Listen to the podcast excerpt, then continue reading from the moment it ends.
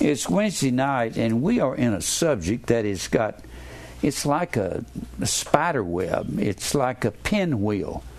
Uh, when we try to say something about what the Bible is about, we've been talking about tongues. When you talk about tongues, it takes you to all of these different areas of the Bible. And when you talk about these other things, they they go off and branch into so many other areas.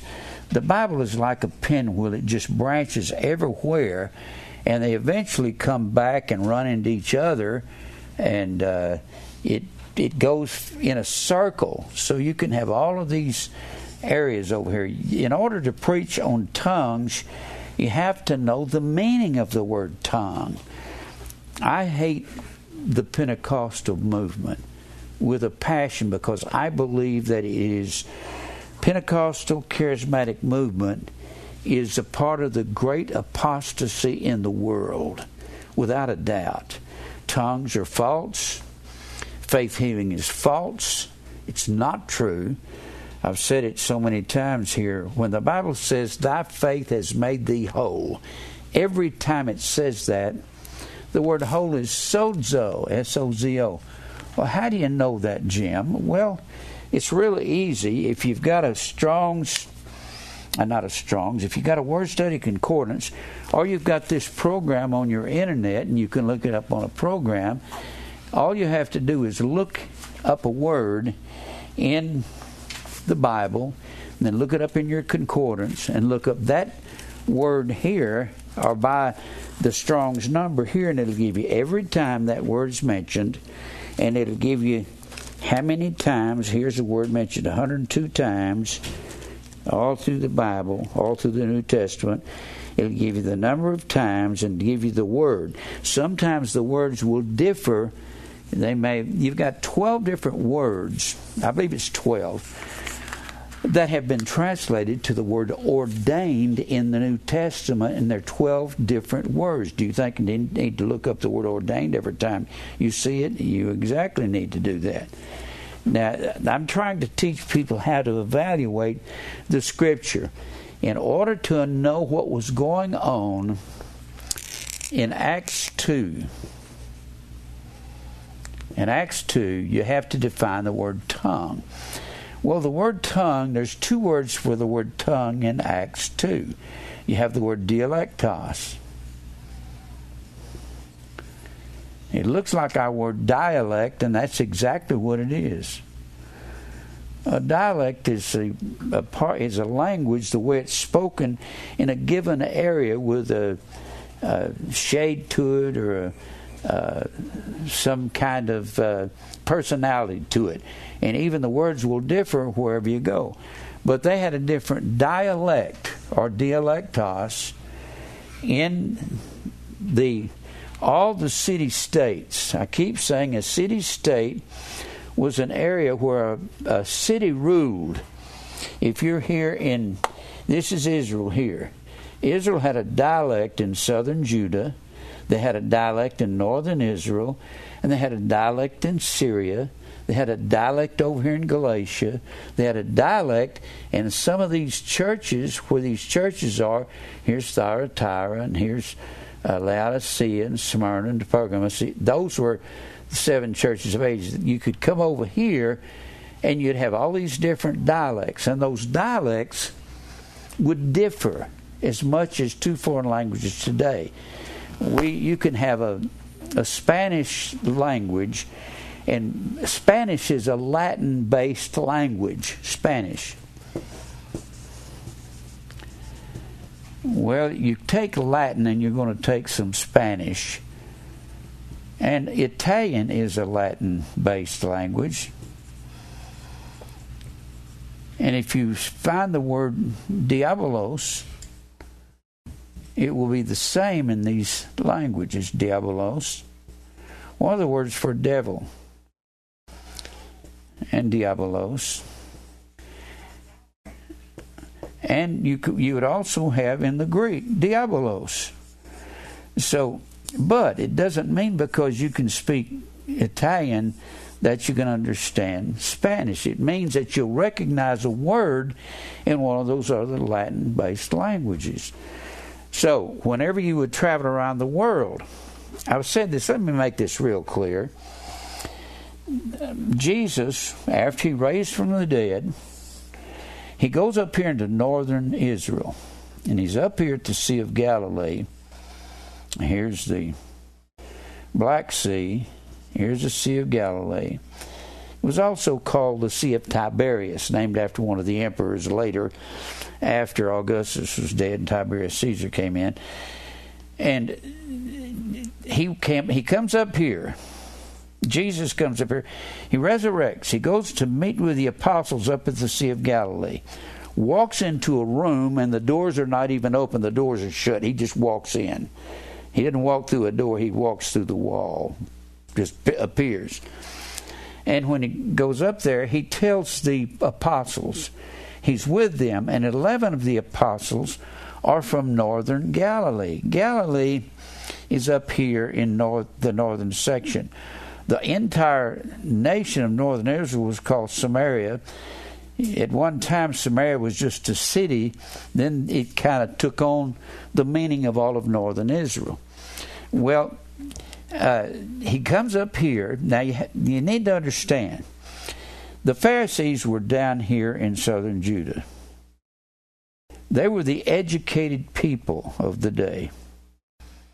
That's why they were ruling the people in a they were ruling them literally with the Sanhedrin, which was the Jewish judging council. Seventy of these judges, they were ruling Israel, and they were the educated people, and they looked down their nose on Samaria. They wouldn't have anything to do with Samaria. Samaria was a bunch of ignorant, redneck type people. They spoke a broken dialect. They did not. They weren't educated at all. Eleven of the apostles were from northern Galilee. Judas was the only one from southern Judah. Judas. Of course, when he's dead, you got these 11 apostles, and Jesus comes to them after he resurrects from the dead at the very end of the Gospels, particularly there in Matthew 28 and uh, 18, 19. He comes to them and he tells these ignorant apostles, Go into all the world and teach all nations. And they're going, What? Are you are you serious? We only know a dialect of the Koine. Koine is the word common. Of the common street language, all we know, we don't. How can we go over to Galatia and talk to these people? We don't know their dialect. How can we go over here to Athens or Corinth and teach them because we don't know nothing about these people up here in Macedonia and Thessalonica and Philippi. But God had a man set aside for that, and that was the Apostle Paul. Paul was very educated. He knew a lot of dialects. Besides that, God gave them a gift. If they ran across somebody that did not have the right dialect or right glossa, glossa is the word foreign language, God gave them a gift of of dialects or glosses so they could speak and these people could hear in their own dialect what he was saying. God couldn't have sent these simple common fishermen all over the world and sent Paul around the world if he did not work with their minds and have them to be educated enough to talk to these people. And that's what Acts 2 is about it's about. I've said it already, and I'm going to try to get to the 14th chapter. Try to get to the four, back to the 14th chapter and finish that up. The two chapters that all the Pentecostals, you say, Jim, are you giving them a hard time? You bet your life.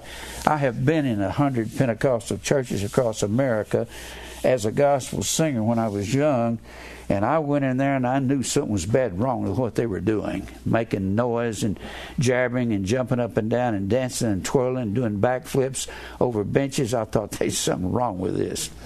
And I had to study it for years before I could really find out what it was about. It's just their emotionalism. It's an emotional move, and they subject themselves to the adrenaline rush of the music and the audience. That's all they do. It's really it's a bad news thing. I encourage everybody to get out of it. It's not right. You have to throw definitions away, throw history away.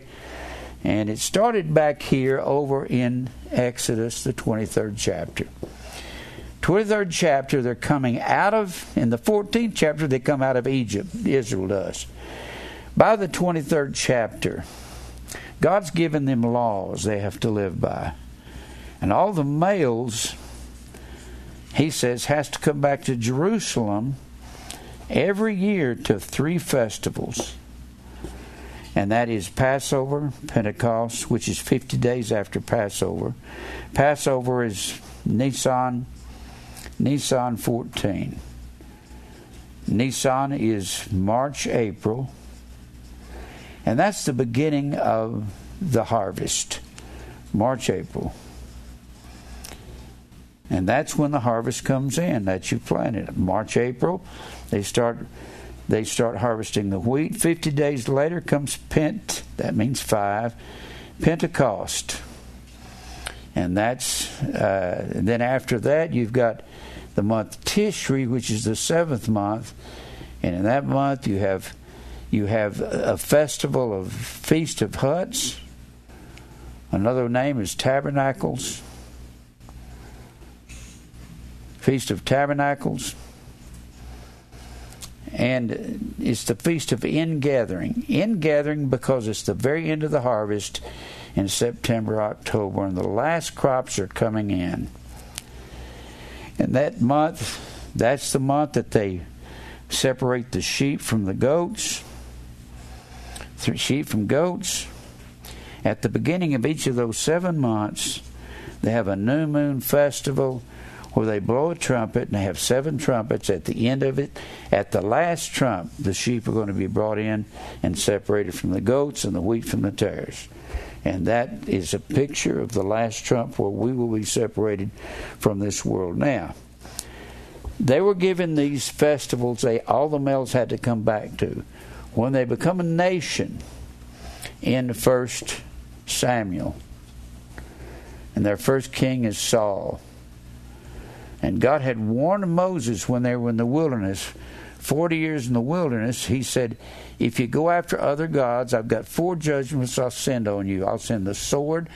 That'll be your enemies coming in, they'll cut you down. The famine, the famine will come when I'll either send locust or no rain or too much rain.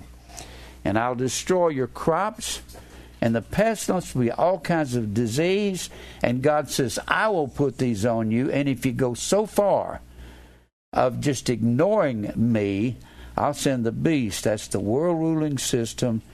That'll be the Babylonian lion, the Persian bear, the Grecian leopard, the the lion, the bear, and the leopard. And there's reasons for that. And uh, then they'll have the beast with iron teeth, which will be Rome, and it will overthrow all these others. And so here they are in the time of Christ and this back here is somewhere around 1450 BC. So 1450 years later, you get to Jesus, and when he's 33 years old, they crucify him. Then up 50 days later comes Pentecost, and that's Acts 2. That's what's going on in Acts 2. Now, that's just a review. If you want to get all of this in one message, just get my previous DVDs. I'm saying that to the people over the internet. Now, we're talking about the the charismatics and the Pentecostals have invented these tongues thing. They say that the tongue started somewhere back around 1904, somewhere either in in uh, Virginia or in the uh, the Joplin, Missouri area, and then it moved out to that Azusa Street, A Z U S A, I think it is. Azusa Street out in California, and they give that the credit, and they say this is somewhere back around 1904, and they say this is the beginning of the last days. Well, I'm sorry, that's not the beginning of the last days. The last days were here in Acts 2 when Peter said, This is that which was spoken of by the prophet Joel, that in the last days God would pour out of his Spirit when you'll hear this from the Pentecostal, and they'll say, going to pour out of his spirit on all flesh. And they call pouring out of his spirit a bunch of jumping up and down and acting like fools. That's not the spirit of God. The Holy Spirit is the truth. John 14, 15, 16. John 15, 26. John 16, 13. 1 John 5 and 6. The Spirit is the truth. Truth is the word aletheia. This is what God is going to pour out on all flesh. A L E T H E I A. Aletheia is a construction of the word lanthano. I know some of you have heard this, but I'm trying to give a very uh, elementary definition of all this. I want people to know what it's about. I went into those churches singing as a gospel singer. I knew that was a bunch of garbage that was going on, and it's nothing any more than that. It's it's it's trash. If it's not the truth, it's garbage, and it's not the truth. Here's the word truth. Lanthano means to hide. Hide, lie hid. To, to conceal if God's going to pour out of His truth on all flesh, all flesh has to be an antithetical word. Now, what does that mean? Antithesis. A N T I T H E S I S. Anti means tithymus. Tith, antithesis comes from tithemi, T I T H E M I meaning to lie. Anti means opposite. Anti means opposite. To lie opposite. So all flesh would lie opposite to one flesh. I've never even heard a preacher even imply that. If the Bible says God is going to pour out of His Spirit on all flesh, it means He wasn't pouring out of His Spirit on all flesh. He was applied on one flesh. When He was applied on one flesh, that was the Jewish flesh. And the Jewish flesh, the only people He gave His truth to was a system. It was a chronological list of people in the Old Testament.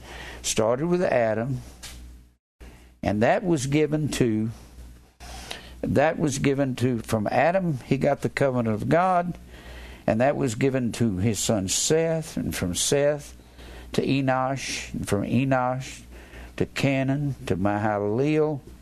This is the one flesh that opposes the all flesh. Mahalalel, Jared, and after Jared, Enoch, Methuselah, Lamech, and Noah. These are all father, son, grandson, great grandson, great great grandson. Is this all the people there were in the Old Testament? Well, no. This is the only one that God had a covenant with. Every one of these sons had many sons who had many sons, who had many sons, but the covenant wasn't with them. It was with this lineage right here, and you'll find that lineage in Genesis 11, or Genesis 5, excuse me. Genesis 5, and it will resume, Genesis 5, and this was before the flood, then Noah was at the flood, and then after the flood, the lineage resumes with his son Shem, the second born, and then with his son Arphaxad, and then with his son Salah, and Peleg, and Reu, and it goes on down to Serug, and to Terah, uh, to uh, uh, Ham, not Hamor. I can't even think of the guy's name. Uh, then on down to Terah, Abraham, Isaac, and Jacob. And Jacob's name was changed to Israel. This is the lineage of God right here. This is the one flesh that God gave His truth to. One flesh. The all flesh, since Israel rejected God, when Israel became a nation and occupied the land of Israel, God says, You can have the land, and I'll give you crops, I'll give you children that are healthy. You won't they won't be stillborn. You'll go against you I'll give you your enemies. You'll go against them one way and they'll flee seven ways. If you're not obedient to me, I will send these judgments on you. And the very last thing I will do, I will send I will send upon you the beast. You can see the beast over there in Daniel 7. It is the Babylonian lion. Daniel 7. And it is the Persian bear.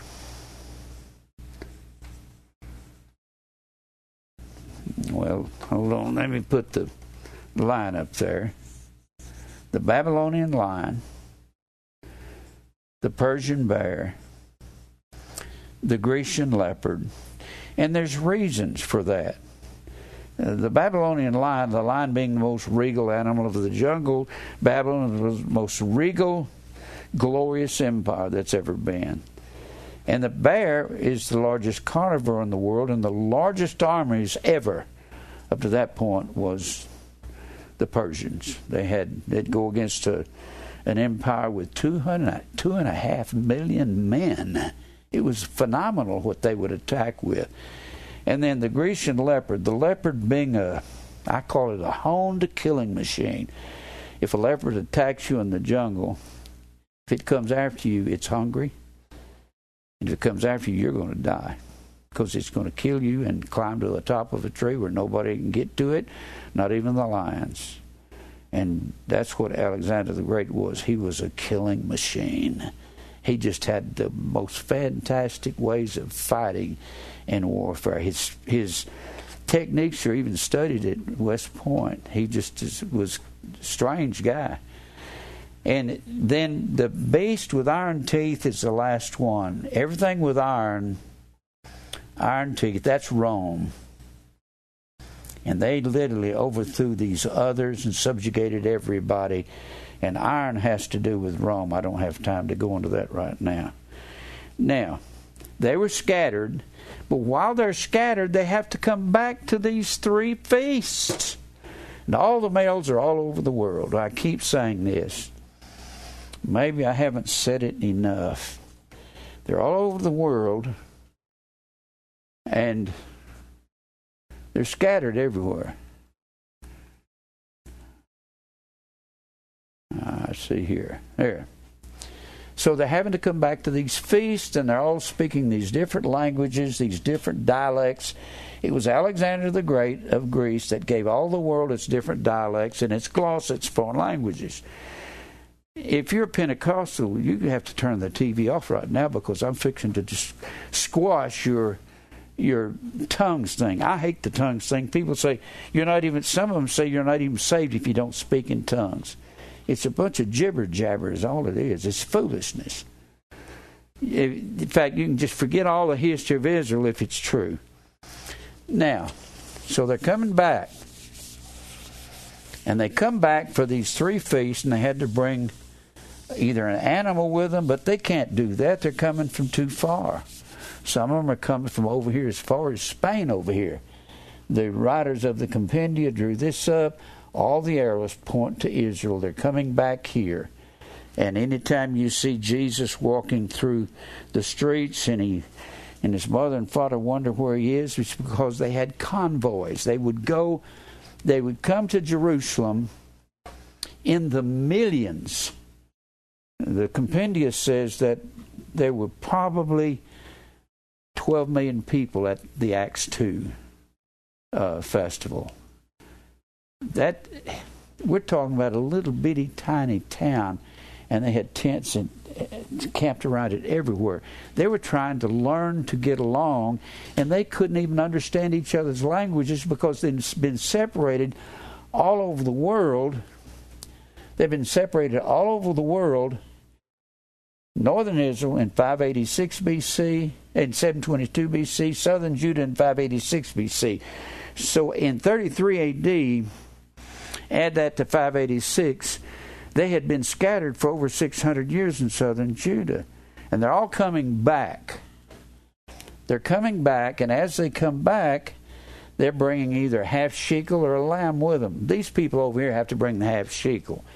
Maybe if they lived up here north of Israel, they could bring a lamb, but you had to bring that. That was a requirement in these festivals. So they're coming back. They don't even know what each other's saying, and they're standing shoulder to shoulder, just stuffed into this little town. I said it last week. They were required to keep their doors open till their house was full, and they had they had this law of hospitality. They had to look out for each other. So they let everybody come into their house and pile up in a house. And then the rest of them would stay outside in their tents outside the city. But they were trying to have these festivals, and they didn't even know what each other was saying, much less doing. So God gives them this miracle of glossa and dialects. Glossa, which means foreign language. Somebody said last week, could they talk to each other? Well, evidently, God gave them the ability to talk to each other because they said that they God gave them they spoke with other tongues, other tongues as the Spirit gave them utterance. Other tongue is hetero glossa. It means other foreign languages. I'll say it again in case some of you may have missed it. Glossa comes from the word glossar. We get our word glossary from that. Being a reader, an intense reader, a lot of my books have got glossaries in them.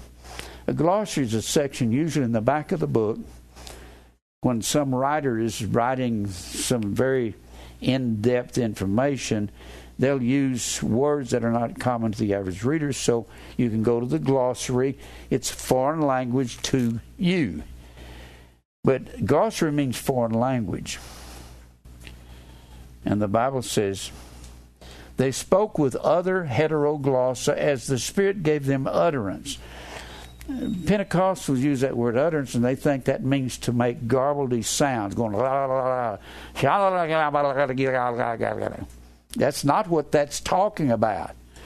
The word utterance doesn't mean to talk in garbled tones. It's the word apophthegomai, A P O P H T H E G G O M A I.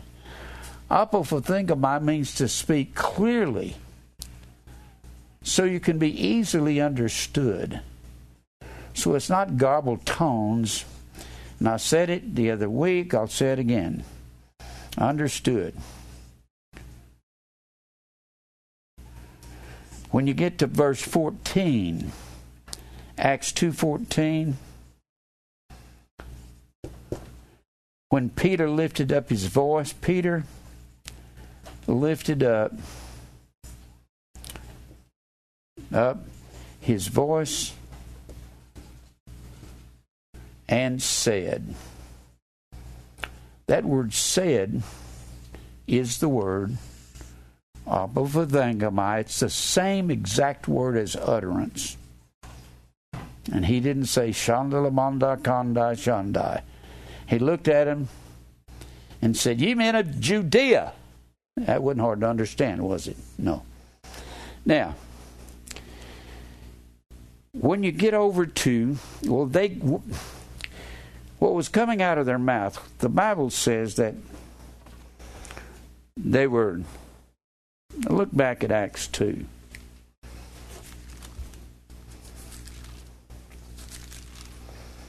Acts 2. Now, the Bible says there appeared unto them clo- uh, cloven tongues like as of fire. If you don't know what a tongue of fire is, you're going to be completely lost.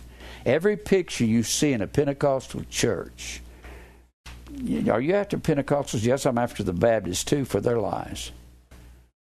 Every time you see a, uh, one of these men being portrayed in a picture, it'll have this kind of a tongue over his head.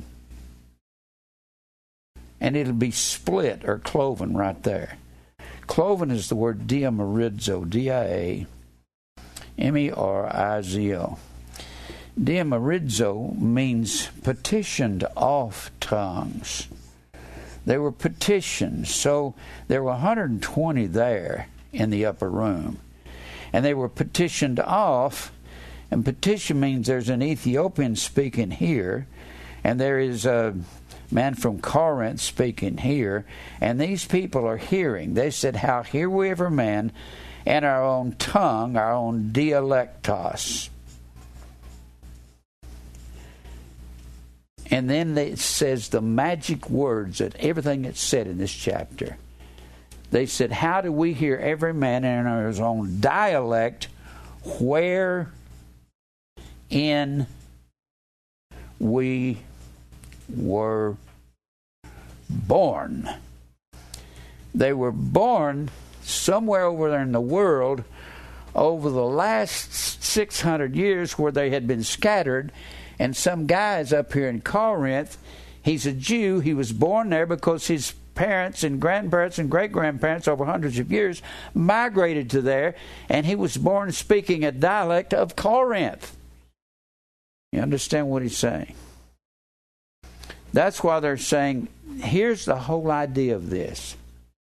The whole idea is everyone, these are Jews from every nation under heaven the whole idea of it is after these feasts, they're going to go back home, take what they heard Peter speak in their own dialect. They heard it when their dialect, and this guy's going to go home. God's going to go back home, go away to Rome, and speak in the dialect of the Roman people there he heard it from Peter's mouth, and so did everybody else. The guy over here at Carthage, he heard it in his ear, but it came from Peter's mouth. This was the Holy Spirit doing the interpreting. And they were preaching what Peter was preaching in Acts 2 was the resurrection, which is the gospel. The whole idea of these tongues is to get the gospel to all flesh all flesh. God had blinded the eyes of the Jews because all the time that they were a nation, they kept going after the fire god, the tree goddess, and all these gods, Shemash and Molech and Baal and the Grove and Ashtaroth, and the list goes on and on. So God says, You have forsaken me. I'm not going to forsake you. I'm going to put you in trials for hundreds of years, actually thousands of years, and because all the time you were a nation, from 1 Samuel to 2 Chronicles, a nation under kings, 2 Chronicles, you were a nation under kings, and you kept going after these other gods, so I have scattered you, and I've kept you under your laws, where you have to go back to Israel every year and go to these feasts. And by the time you get to Jesus, which is in Acts 2, Acts 2 is not the first time they gathered together. They'd been doing that for hundreds of years. And they were very confused. They didn't know how to serve God when they were doing that. So the compendia tells us what they did. They built synagogues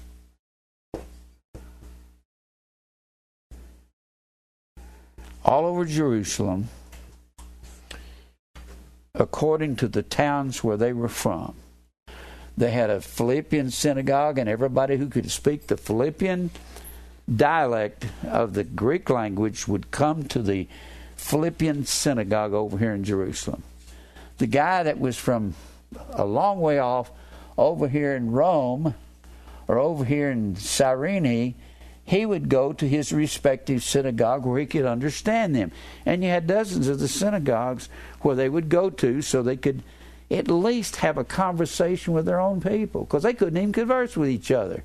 They didn't even know what each other was talking about. Like being in a crowd, and you got an Italian here, and you got a Spanish guy here, and you got a uh, uh, some guy from uh, Herzegovina over here, and you got a guy from South Africa here, and they're all speaking. And you got a guy from Russia over here, and they're all Jews, and they're trying to get together and talk to each other and have these festivals, and they're going, "What? What? What? What did you say?"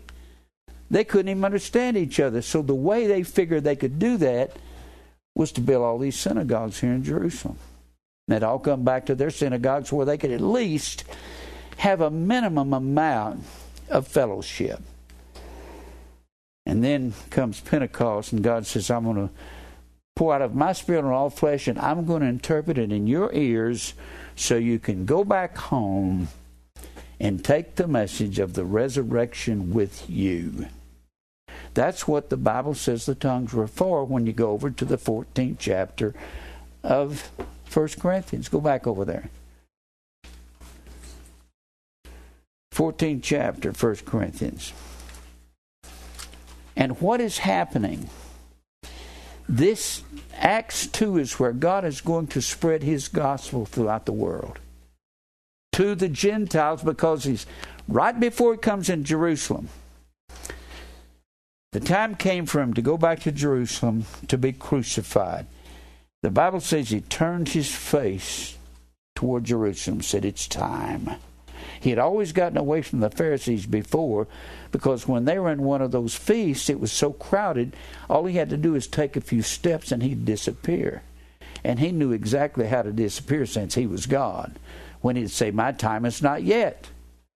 But when his time came, he went back to Jerusalem and he, and he presented himself to them and he said, It's time for me to go. Well, he comes into Jerusalem on the 10th of Nisan. 10th of Nisan, that's March, April.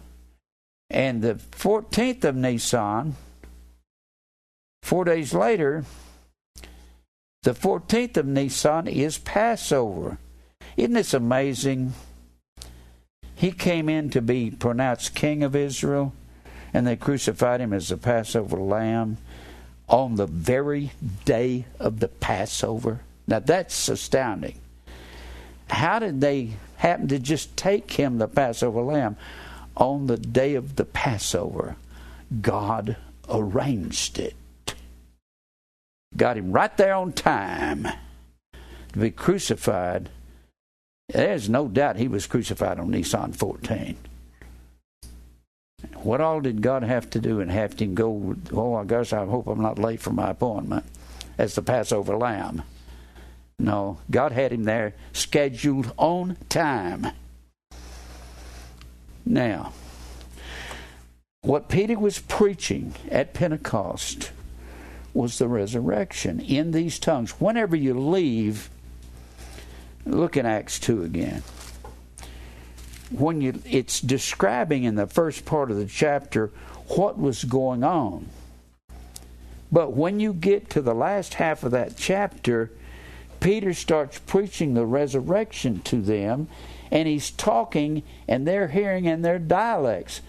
The first part of the chapter is introducing the fact that they're speaking in di- that they're hearing in their own dialect what Peter is saying in the second half of the chapter.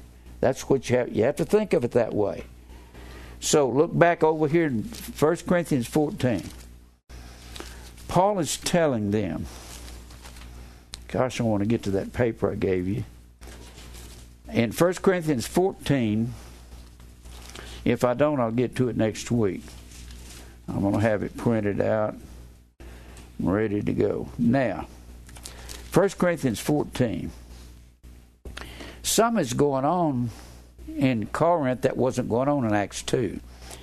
This is not as much of a miracle in, in 1 Corinthians 14 as it was in Acts 2. This is a totally different situation. Corinth was a hubbub of a city. I mean, it had had all of these. Well, I'll just use this one here. It had it was the center of the Mediterranean. It was the head of all merchandising. All sailors came from there. You might say, why didn't they come around this end here? This was too rocky here, and at one point, there's a little land bridge there that connects northern Greece, which is called Macedon or Macedonia. M A C E D O N.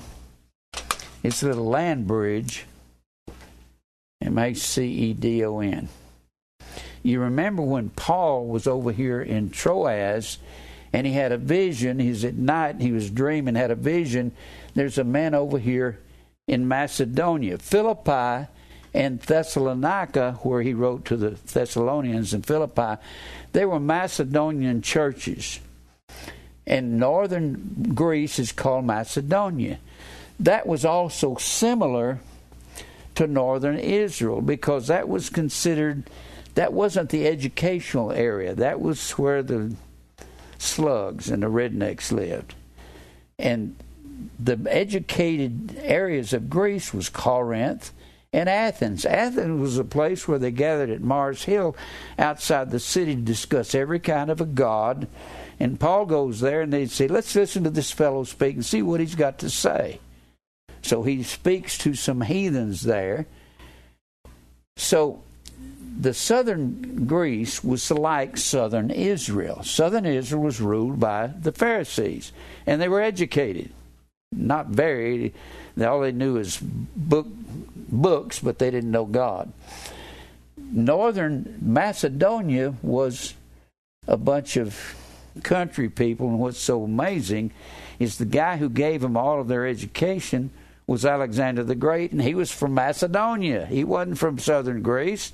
It's like God threw that in to insult him with or something, you know. But he gives all the world all of its culture, its customs, its idioms, its metaphors, and gives them all of these gloss and these dialects. So, where was I going to go with this? All right. Now, back over here to the 14th chapter of of First Corinthians. I said last week there's not a word of commendation in this whole chapter. It is a word it's words of correction. First Corinthians wasn't God wasn't commending them about nothing. He called them down about everything that they did. I don't know why preachers won't say that because they don't know anything about it. In fact, he tells them back in the third chapter, he says in the third chapter, uh, verse 1 and I, brethren, could not speak unto you as unto spiritual because you're not spiritual. You're like children. But as in, unto carnal, and even as a babes in Christ. Now, Paul is talk, telling the church at Corinth they're carnal, they're fleshly. The word carnal is the word sarkikos, S A R K I K O S. And the word flesh is the word sarx. And sarkikos is a form of, it means fleshly. You are fleshly in your ways. You're just not adult and grown up. And he goes on to say that. He says, You're carnal. I've had heard preachers say there's no such thing as a carnal Christian. Well, tell Corinth that. They certainly were. Paul said they were. I have fed you with milk and not with meat, for hitherto you were not able to bear the meat neither are you now able, for ye are still carnal. You're fleshly. For whereas there is among you envyings, the word is zealous, means you can get heated and hot and malice is in your hearts because you're arguing all the time. That's what it is to be like to be a baby believer. And you're full of envying and strife. Eris is the word strife. Eris comes from Erithia, E R I T H E A. That means to deal with factions in the church. It means to be uh, intrigue, involved in intrigue. Intrigue is like spying going on. He's uh, the writer said it has the idea of standing over at the side and gossiping about the main body, the preacher, and all the rest of the people, and always complaining and griping because you don't like what's going on. So he's telling this church, this is what you are. And you've got all kinds of divisions.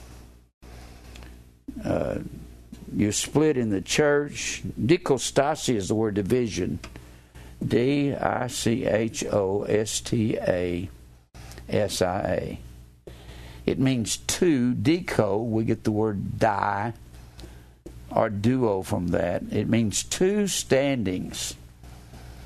you're trying to uh, argue with each other and say I'm right, and this and saying no, I'm right, and you're are you not carnal and walk as men? So this is showing you just how frail the church at Corinth was. Go back over here to the 14th chapter. I'm going to kind of read through this 14th chapter and see if I can get to back to the point I was getting to about tongues are for preaching the gospel. That's what it's for. But it wasn't just preaching the gospel to the devout Jews there. They're all going to take the gospel back to the world after these festivals. That's pouring out of God's Spirit on all flesh. It's not, praise God, whoa! That's not pouring out of God's Spirit on nothing. That's just being foolish. That's just jumping up and down. It's got nothing to do with anything. Now, and you know, Pentecostals get mad when they hear me say this. If I'm telling you the truth, you better find out because that is the most foolish, makes no sense gospel that you're believing. It's another gospel, another Jesus, another spirit, which is not God's spirit. God's Spirit, like I said, aletheia means to take the cover off. God's going to take the cover off of the blinded eyes of the Gentiles from Adam until Jesus. And when Paul goes to the world, he writes back to them Romans, Corinthians, Galatians, Ephesians, Philippians, Colossians. Goes to 1st and 2nd Timothy. Timothy was pastoring the church at Ephesus. Titus was pastoring the church at Crete. That was to all Gentiles they were writing to. And that's what Paul's writings are for. He was a missionary to the Gentiles, to the all flesh. All flesh are all men.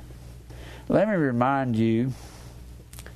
Let me remind you. There's a word that the Jews uses, synecdoche, S Y N E C D O C H E. Synecdoche means a part of something is the whole of something. A part is the whole. There were eight men saved, or eight people saved in the ark. All men were saved in the ark, in the flood. All men. Everybody that's living in the world today came out of the ark. Synecdoche means a part is the whole. If one red man, if one black man, if one white man, if one brown man and one yellow man was saved, they would say all men were saved because the part was the whole. So instead of the Jews getting the truth there, their eyes were blinded when Jesus comes in Jerusalem. And from Acts 2,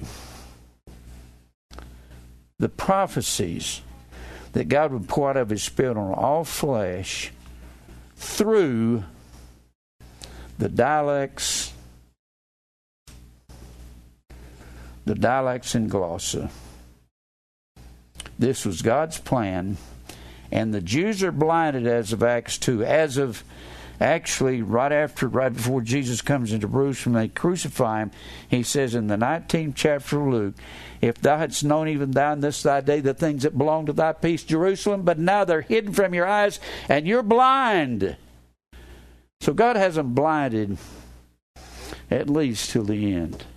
I hope there's a remnant in Israel that's going to be believers, and I hope that we can be a part of getting the message to them because we've gotten at least 400 of our tapes over there. Our messages was given to a rabbi there who converted over to this truth, and he passed them out throughout Israel. I hope that we can be a part of that. Now, let's keep reading here. In 14, 14th chapter of 1 Corinthians. Follow after charity. Charity is agape, that's walking in the commandments of God.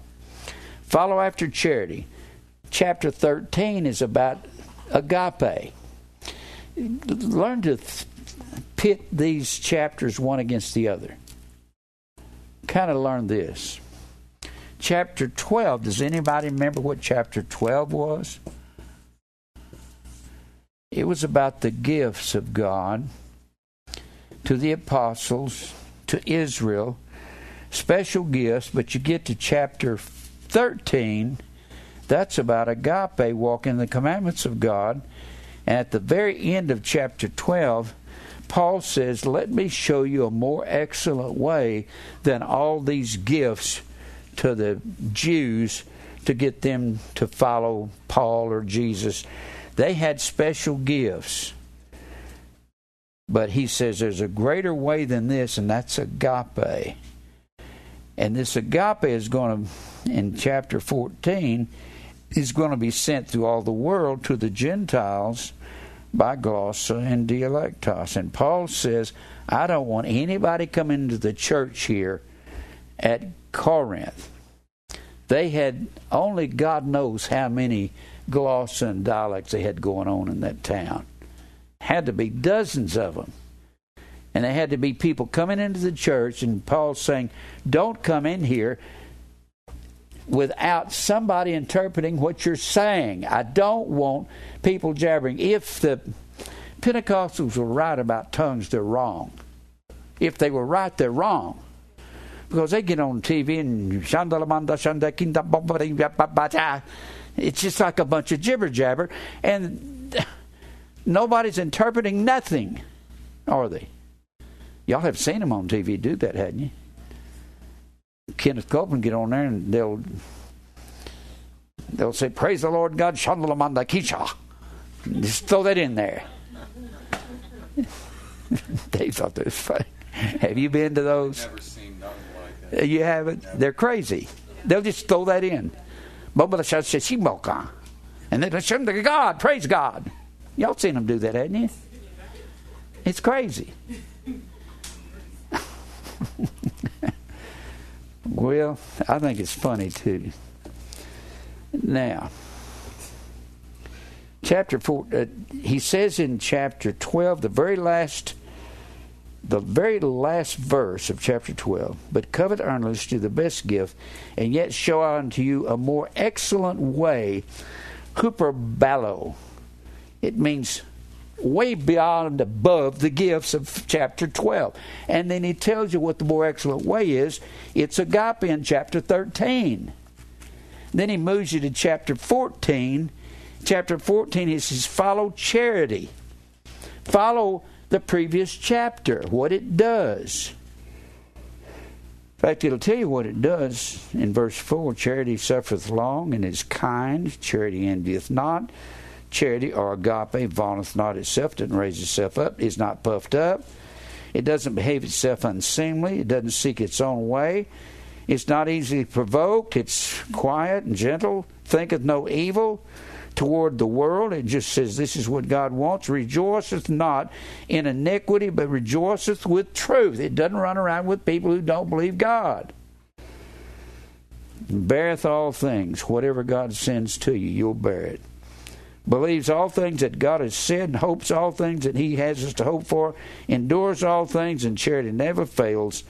But whether there be prophecies, they shall fail. Whether there be tongues, they shall cease. Whether there be knowledge, it shall vanish away. Then he says, When the perfect is come, the tongues will be done away. And he goes along with that, and he says, When when I was a child, I spake as a child. When the church is a child, it has these gifts of chapter 12. When you grow up, you walk in God's commandments of chapter 13. And then the world is going to get all of the messages to all the Gentiles all over the world. How are they going to get it? When all these Jews go back home from these festivals and they take it and they preach what they heard Peter say over here in their own dialect. Peter wasn't preaching in their dialect. They were hearing it. How hear we every man in our own dialect wherein we were born? I hope you got that. He wasn't preaching their dialect. He was preaching and it was going to their ears in their dialect. That was the miracle. Now, let's keep on reading. In this chapter, Paul said, I don't want anybody saying anything in the church that can't be understood by everybody here. We got some Spanish sailors coming through here. We got some Italian salespeople coming through here and you want to stand up and give your opinion, don't do it. And then he says, He that speaketh in a, it doesn't say unknown in verse 2. He that speaks in a glossa doesn't talk to men, but he talks to God, and God don't need you talking to him. That's what Paul is saying. For no man understands him, and the whole idea of getting together here is for men to understand. God doesn't need your explanations in your foreign language. If he's the only one that can hear you, he don't need to hear you. And then he says, He that speaketh an unknown tongue edifies himself. Oikodomeo means to build up a house. He builds up his own house, and he's not ever to be edifying himself, he's to edify the church. That's what the Bible says. Now I'm going to skip down here where I, I've already read through a lot of this. Verse 6 Now, brethren, if I come unto you speaking with gloss of foreign languages, what profit is it going to profit you if I talk to you in Spanish and you don't know Spanish? I don't come here on Tuesday night. I don't know Spanish. Got to be just talking in the air as far as I was concerned.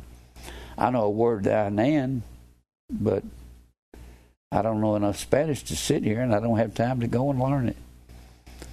I'd like to, I just don't have the time at my age.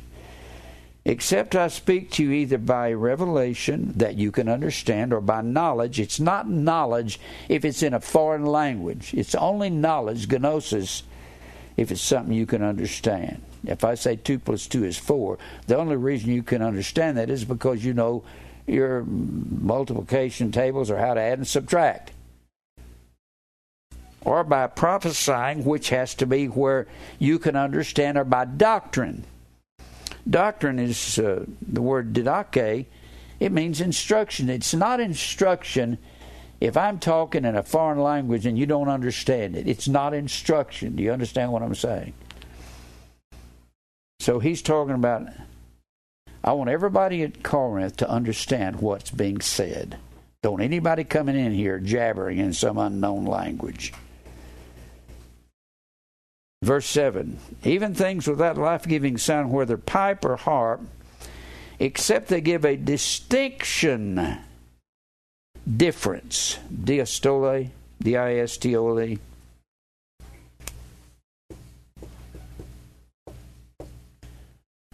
It has to be distinct in sound. You have to know what the sound means. And he goes on to say that. How shall it know what is piped or harped? And if a trumpet give an uncertain sound, how's a man going to prepare himself to battle? If you're on the battle line and you're on your horse and you got your lance and your spear in your hand, your sword at your side, and all of a sudden the trumpet player starts playing taps, how are you going to know what to do? That's supposed to put you to bed. Trumpets are a voice. They'll tell you what to do. I went to military school. When they sounded reveille in the morning, that meant get up, breakfast is on the table. And when they would sound a cymbal, they'd give an assembly sound, and you knew exactly what to do. It was an instruction. That's what it's, a trumpet's for. There are seven trumpets in Revelation 8, 9, and 10. Each one of them has a specific, distinct distinction in sound of what it's talking about. So likewise, you except you utter by the tongue easy words easy to be understood. Let me repeat that. Words easy to be understood. Words easy to be understood. Can you hear that, Pentecostals? Words easy to be understood.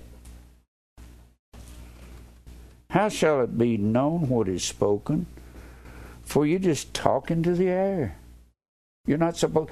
They take all these words and say, "So you're supposed to talk in the air, and you're supposed to talk to God." No, you're not supposed to be gathering there at the church to speak to the men so you can instruct them in God's instruction, not in a foreign language. There are, it may be, so many kinds of voices in the world, and none of them is without signification. I can't believe that men don't know that. Therefore, if I know not the meaning of the voice, I shall be unto him that speaketh a barbarian. You're worthless.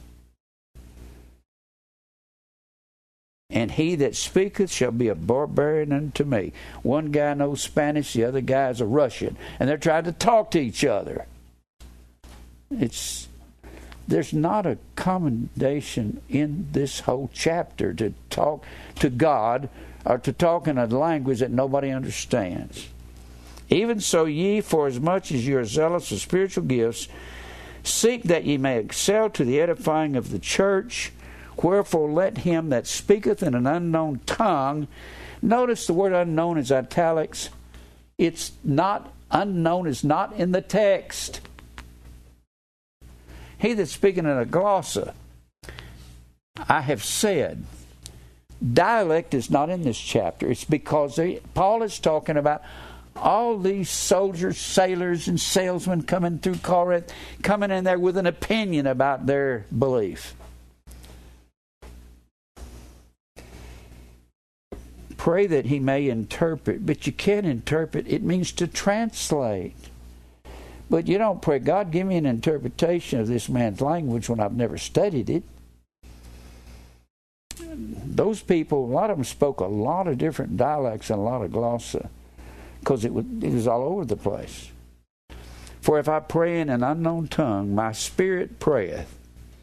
If I pray in, forget the word unknown, if I pray in a glossa, in a foreign language, but what I understanding is what I understand is unfruitful and the Pentecostals say, My understanding is unfruitful. It's only fruitful to God. It's not fruitful to me or anybody else. It's not any good if it's not fruitful to you or, or the people that's listening to you.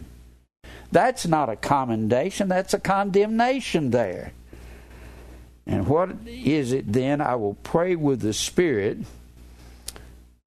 truth. I will pray with understanding also, I will sing with the Spirit and I will sing with understanding so everybody can know what I'm singing. Else or else. When thou shalt bless with the Spirit, how shall he that occupieth the room of the unlearned say amen? How can somebody say, it is so? That's what amen means. Or it is truth at the giving of thanks, seeing he understandeth not what's being said. Notice what he's doing. He's reprimanding people for saying things in a language that can't be understood. That's what he's saying all through this. He's the Pentecostals have turned this down around and made it you need to talk to God and need to pray an unknown language so that my understanding is unfruitful and only God will understand it. That's crazy. That's not even what this is saying. For thou verily giveth thanks well, but, other, but the other is not edified. I thank my God, and I speak with tongues more than you all. I understand a lot of glossa because I'm a very educated man, is what he's saying. Yet in the church, I had rather speak five words with my understanding that my voice that by my voice I might teach others also than 10,000 words in a glossa. I'd rather have five words you can understand than 10,000 words in this unknown tongue you're talking about. I don't know why no Pentecostals never quoted that. Why are you after them so much? I believe it's one of the biggest. Pentecostalism charismatic doctrine appeals to the flesh. It's exciting. It makes you jump up and down. They have all these super bands and instruments and and singers, and they all can really rock out for Jesus. I don't believe in rocking out for Jesus. When the Bible says singing to yourselves in psalms and hymns and spiritual songs, there at Ephesians the fifth chapter, the word spiritual is the word pneumatikos. N P N E U M A T I K O S. That word means non carnal. Do you actually believe gospel singers stand up and going, rocking out for Jesus? Come on, God. Whoa, whoa, whoa. You think that's spiritual, non carnal? Shaking their booty? You think that's what spiritual is? It is not. I resent that because I was in that business. I know what's going on backstage. A lot of cussing, guys looking at women, saying things they don't have any conviction because they know nothing about the Bible. waiting for their turn so they can say, "Wait till we get out there. We'll knock them dead, won't we?" Yeah. I don't. I don't if you're in the pop music world, you're going to do that. That's what you're supposed to do. Gospel singers are some of the most disgusting people I've ever been around in my life because they got they're full of pride and arrogance and lifted up. Now, brethren, be not children in understanding, howbeit in malice be children. Children don't hold things in malice. Be children. They get over things real quick, don't they? They may be arguing one minute, and about three minutes later, they're buddying and paddling over in the sandbox again, aren't they? But in understanding, be men. And the Lord is written with men of other tongues and other lips will I speak unto this people, and yet for all that they will not hear me. Wherefore tongues are for a sign. Glossa is for a sign. Not to them that believe, but to them that believe not. The only sign to the unbeliever has to be expressed in glossa. And the unbeliever is talking about the Gentiles because the Gentiles are here at are here at Corinth.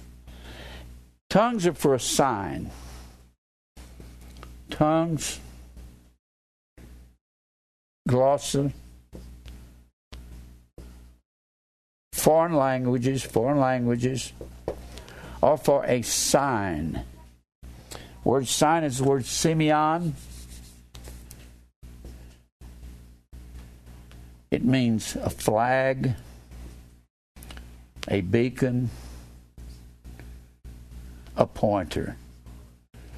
Tongues were used to point at something.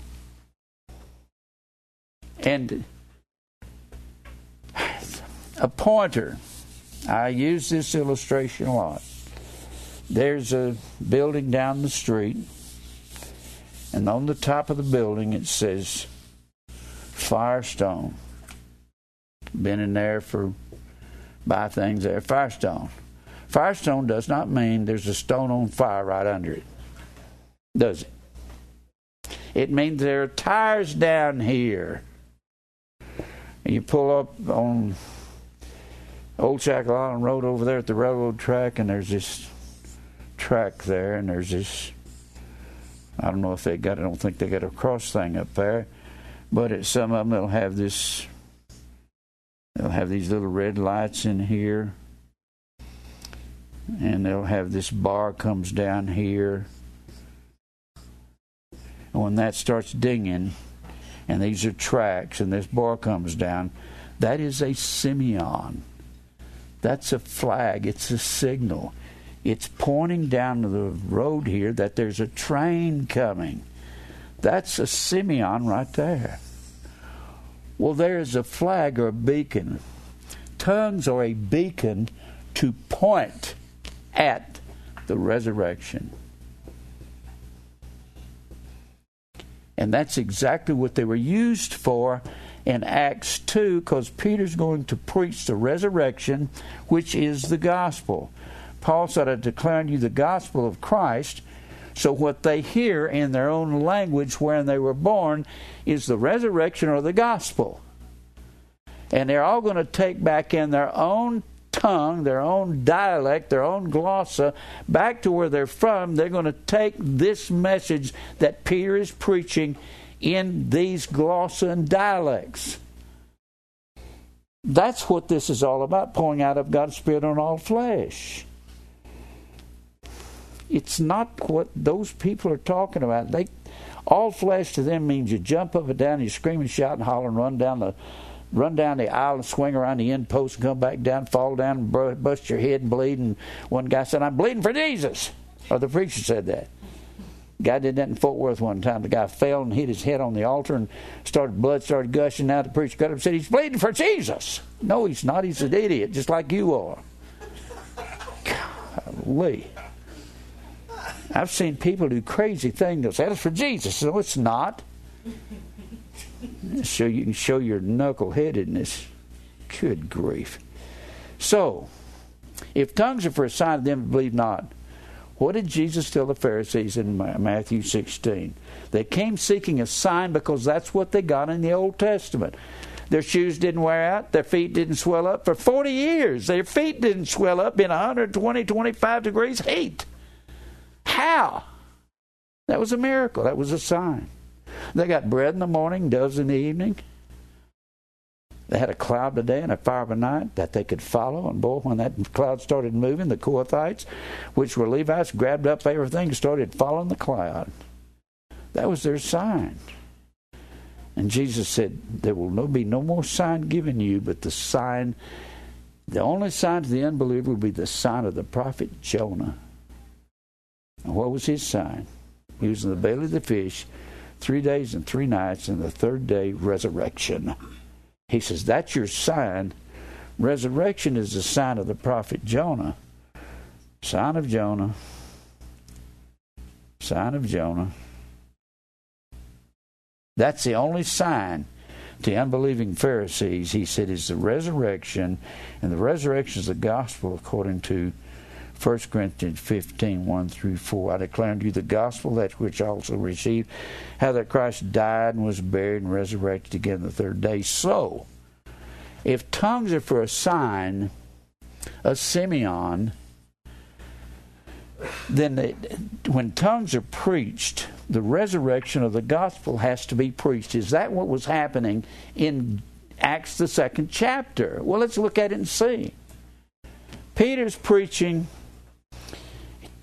in these gloss and these dialects. Let's look and see what Peter's preaching. Acts 2.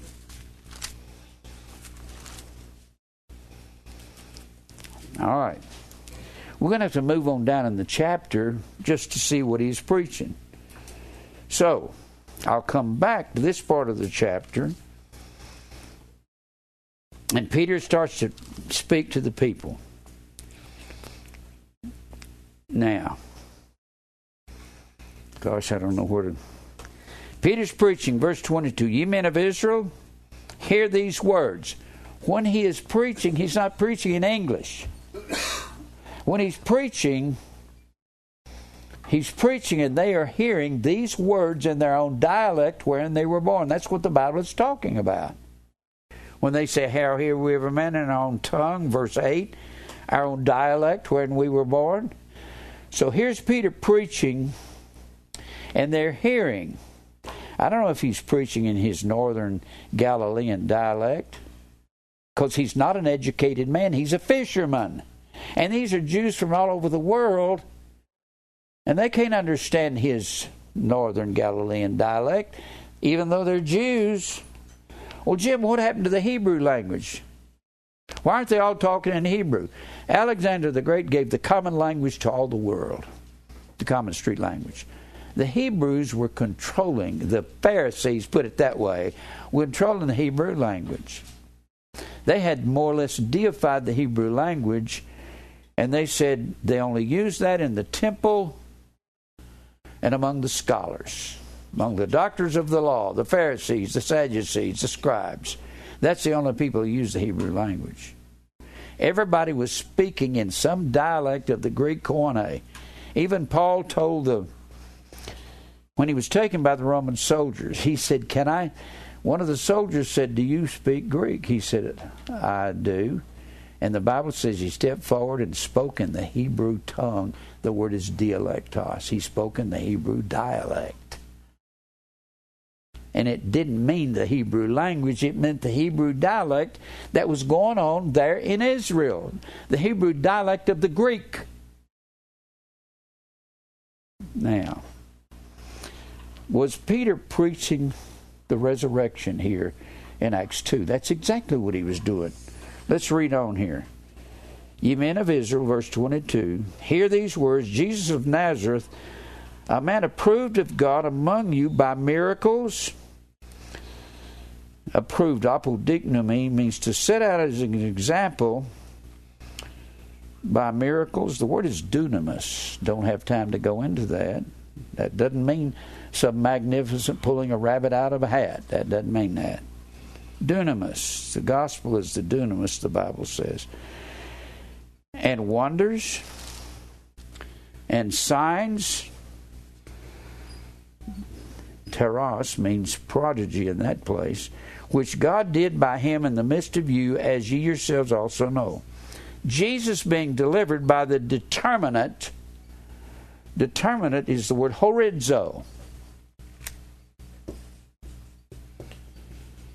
Prohorizo is the word predestinate. You find that again being spoken in this same fashion over in Acts 4:28. I won't go into that right now. Being delivered by the determinate, it is a past tense verb. Being an aorist indicative, it's past tense. So horizo becomes prohorizo by the tense of the verb. So let's put it this way Him being delivered by the predestinated counsel. Counsel is the word boule, it means will. By the purpose and will of God and foreknowledge of God, prognosis, foreknowledge, prognosis, P R O G N O S I S. G N O S I S. Prognosis, predetermined forethought of God, ye have taken and by wicked hands have crucified and slain. Now he's going to talk about Jesus being crucified and resurrected. How much time do I have, Mike? How much? 18. Okay.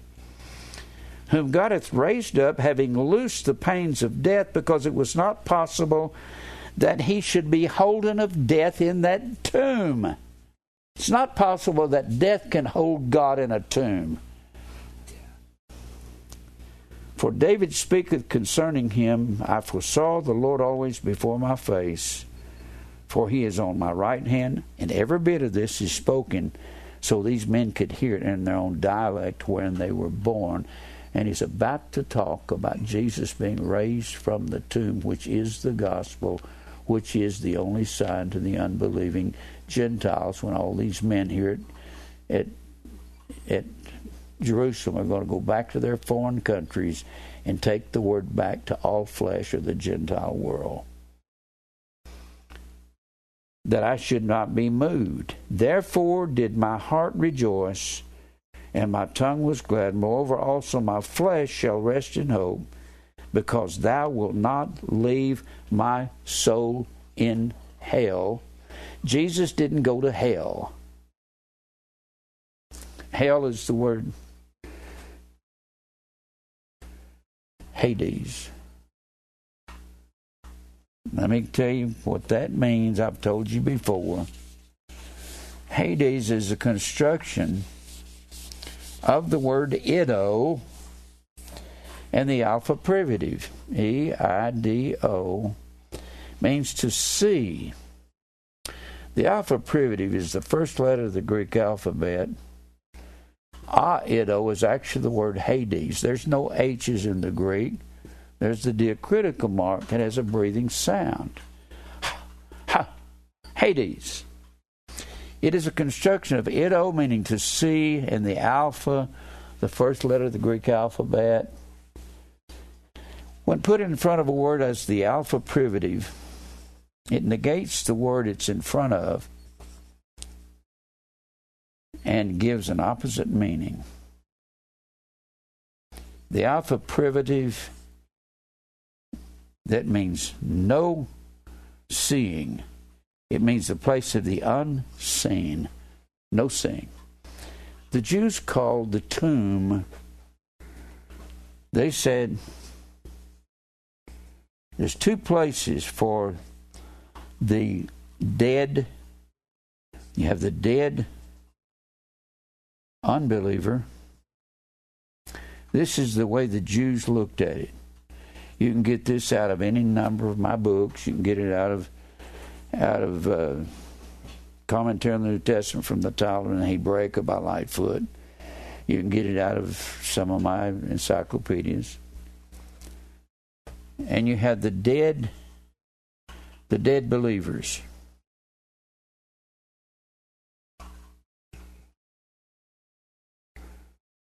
They said that the un, that the dead unbelievers were in a tomb that you could not see the person. So that was unseen, and they said their spirits were in an evil place of unseen, and that was what we would call hell or or the place of everlasting punishment. And the dead believers, they had a a, a, a dead body in a tomb that you could not see, and they were in heaven with the Lord, and you could not see them there. That's what they would call Hades. I used to hear these Baptist preachers when I was a kid say, "It's not Hades, it's H E double L L." Has anybody ever heard a preacher say that? Dumb, dumb. It's Hades.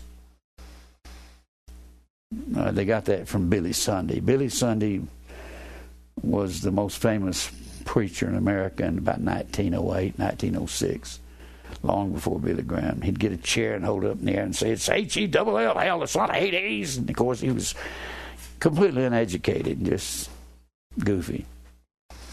And people tried to mimic him. I think my father tried to mimic him. They'd raise chairs and do all kinds of actions. Well, that was Hades. Jesus' body was not left in the tomb because he resurrected. He didn't go down to hell. Gosh, I could tell a story about that. Pat Robertson was asked one day. it's the dumbest answer I've ever heard a man give concerning the Bible. I never heard anything as stupid in my life some business guy stood up and said, Brother Pat, and he has this audience, and it's time for question and answers. This business guy with his fancy suit on, his three piece suit, stood up and said, Brother Pat, did Jesus go down to hell to preach to the spirits in prison? I was going, Gosh, I'm waiting for this. And Pat starts sweating bullets and it's a question nobody wants to be asked. The spirits in prison were the Gentiles. Prison means, phylaka means the division of day and night, light and darkness, and they were in darkness from Adam until Jesus. And that goes with this message of all flesh. And uh, Pat said, yes, he went to hell to preach to everybody in hell and said if everybody in hell could come out of hell from the Old Testament times and could come out of hell, and a lot of them wanted to stay there. We didn't say that, but that's what they said. It's like stupid. I thought, golly. And your audience is going to buy that? It's just, spirits in prison is the most difficult verse to answer. If you ask a college professor in a seminary, what's the most difficult verse in the Bible? They'll talk about 1 Peter 2.18, spirits in prison and it's part of this picture up here. Prison, phylake, means the division of day and night or light and darkness. And the Gentiles were in a prison house, the Bible says, from Adam until Jesus. Then they were brought out of prison when God poured out of His Spirit on all flesh. That's real easy when you look at this as one great, big, huge picture. Isn't it? Y'all understand that, don't you? It's like falling off a log. And they call it hard because they don't ever go back to any divinations. So he's preaching the resurrection here so they can hear in their dialects, and he's preaching with other gloss. I don't know exactly how they did it, but that's what's going on right here. In fact, this is quoted out of Psalm 16 and 10. Look at that. Psalm 16. Now, this will show you what the equivalent in the Old Testament of, of Hades is. The equivalent of the Old Testament is here in. This is uh, David in distrust of merit, flees to God for preservation. He shows the hope of his calling, of the resurrection, and of life everlasting. And he says these same words in verse 8 I have set the Lord always before me because he is my right hand. I shall not be moved, therefore my heart is glad. and my glory rejoiceth. My, my flesh shall rest in hope, for thou wilt not leave my soul in Sheol. Old Testament word Sheol. So Sheol equals Hades, right? If the same words are quoted by David and they're requoted by Peter in Acts 2, thou wilt leave my soul in Sheol or in the grave, neither wilt thou suffer thine Holy One to see corruption. The Jews believed that the soul hung around where it died for four days. So Jesus' resurrection, three days. He's going to keep the Jews confused. But that's why he waited four days to go and raise Lazarus. He got the word, he whom thou lovest is sick and sick in John 11, and he waited two days in Perea. He's on the other side of Jordan. Then he came back, and Lazarus had been dead for four days. And he told his disciples, he said, I was glad I was not there to the intent that you might believe. Lazarus is dead, and you knew he was dead. And he raised Lazarus from the dead. Now, let's keep reading here. So he is preaching in these glossa and dialectos this resurrection message, and all the men listening are going to take it back home without understanding these festivals, without understanding these dialects and glossa, without understanding this picture, and you just accept that Pentecostal message, you're going to be in the dark, aren't you? I hate Pentecostalism. I've said it so much this message because it leads people astray into lies. I don't like it. Don't like the faith healing at all. It just bothers me that how in the world could the greatest faith healers that ever lived Oral Roberts and Kenneth Hagin. They got two institutes. One's got a university out there in Tulsa, and Kenneth Hagin's got Hagin's Institute out there, and he's the one that brought the positive confession movement to America in the 40s, and Oral Roberts got a hold of it. They go around and tell everybody all you do is say it, and you get it. That positive confession thing, that's a lie. None of those verses are what they call them. I believe the charismatic Pentecostal movement is the most dangerous thing in the Protestant church today. I mean, at least Episcopalians, when they have a woman preacher and she marries another woman, well, that's obvious, isn't it? You don't have to sit around and think about that, do you? Just going, wow. And somebody's telling me about a, an Episcopal woman. That she had a wife, and I thought she was a pastor. I can see that. When you get somebody off and you twist the words and you, don't define them anymore. So what Peter's preaching here at Pentecost is the resurrection of the gospel, isn't he? And all these men hearing are going to take it back home after these festivals. Because they're hearing it in their dialect, and all they have to do is go home and say, Here's what I heard, and it comes out their mouth. And God's word will accomplish where He sends it. Thou hast made known to me the ways of life. Thou shalt make me full of joy with thy countenance.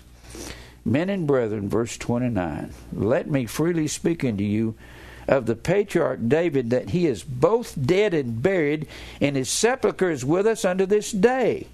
Therefore, being a prophet, and knowing that God had sworn with an oath unto him that of the fruit of his loins, according to the flesh, he would raise up Christ to sit on his throne, and Christ is the seed of David.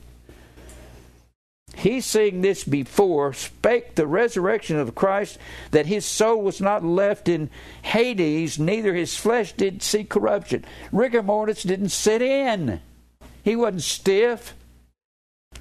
He was laying there, and God the Father brought him to life. And that's the resurrection that's being preached at Pentecost to all of these Jews from every nation under heaven with all these different dialects and glossa, and they're going to go home and pour out of God's Spirit or His truth in all the flesh of the world. And now we all have that. And that's why He said, Do I have any time, Mike? Three minutes. I'll come back next week. That paper I gave you in verse 21, the first time it ever says, It shall come to pass that whosoever shall call upon the name of the Lord shall be saved. There's no such word as whosoever in the Greek language. No such word. I've given you this, and I'll come back and go through it next week. I went through the word whosoever. Most of it's not there in it. When you look in a concordance, to the right of the word, it's mostly blank space. Space. In the translators just put a few words in there. You got a hundred, two hundred words in there that are whosoever. It's not there. It's either usually it's in John three sixteen. It's for God so loved the world that He gave His only begotten Son, that not whosoever, that that they believing all shall have everlasting life. They is believing P P I S T E U O N. And N is like a V. S, S is like this P I S T E U O N, that they believing pos. They, it's not hay, it's ho. Ho is masculine gender singular. Pisteuon is masculine gender singular. It's a participle. Participles are verbal adjectives. It tells which, what kind of, how many.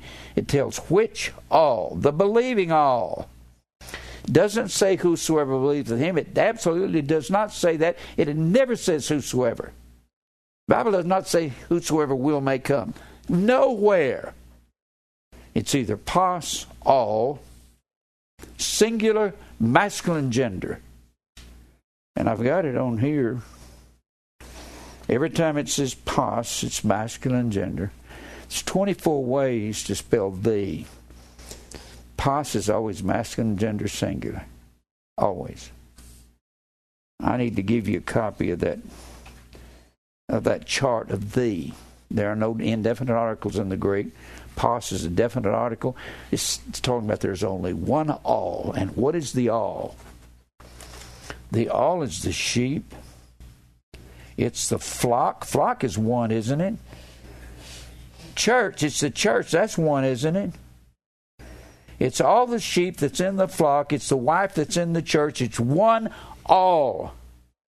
That's it. What is the one all? It's all those that belong to God. All that the Father giveth me shall come to me.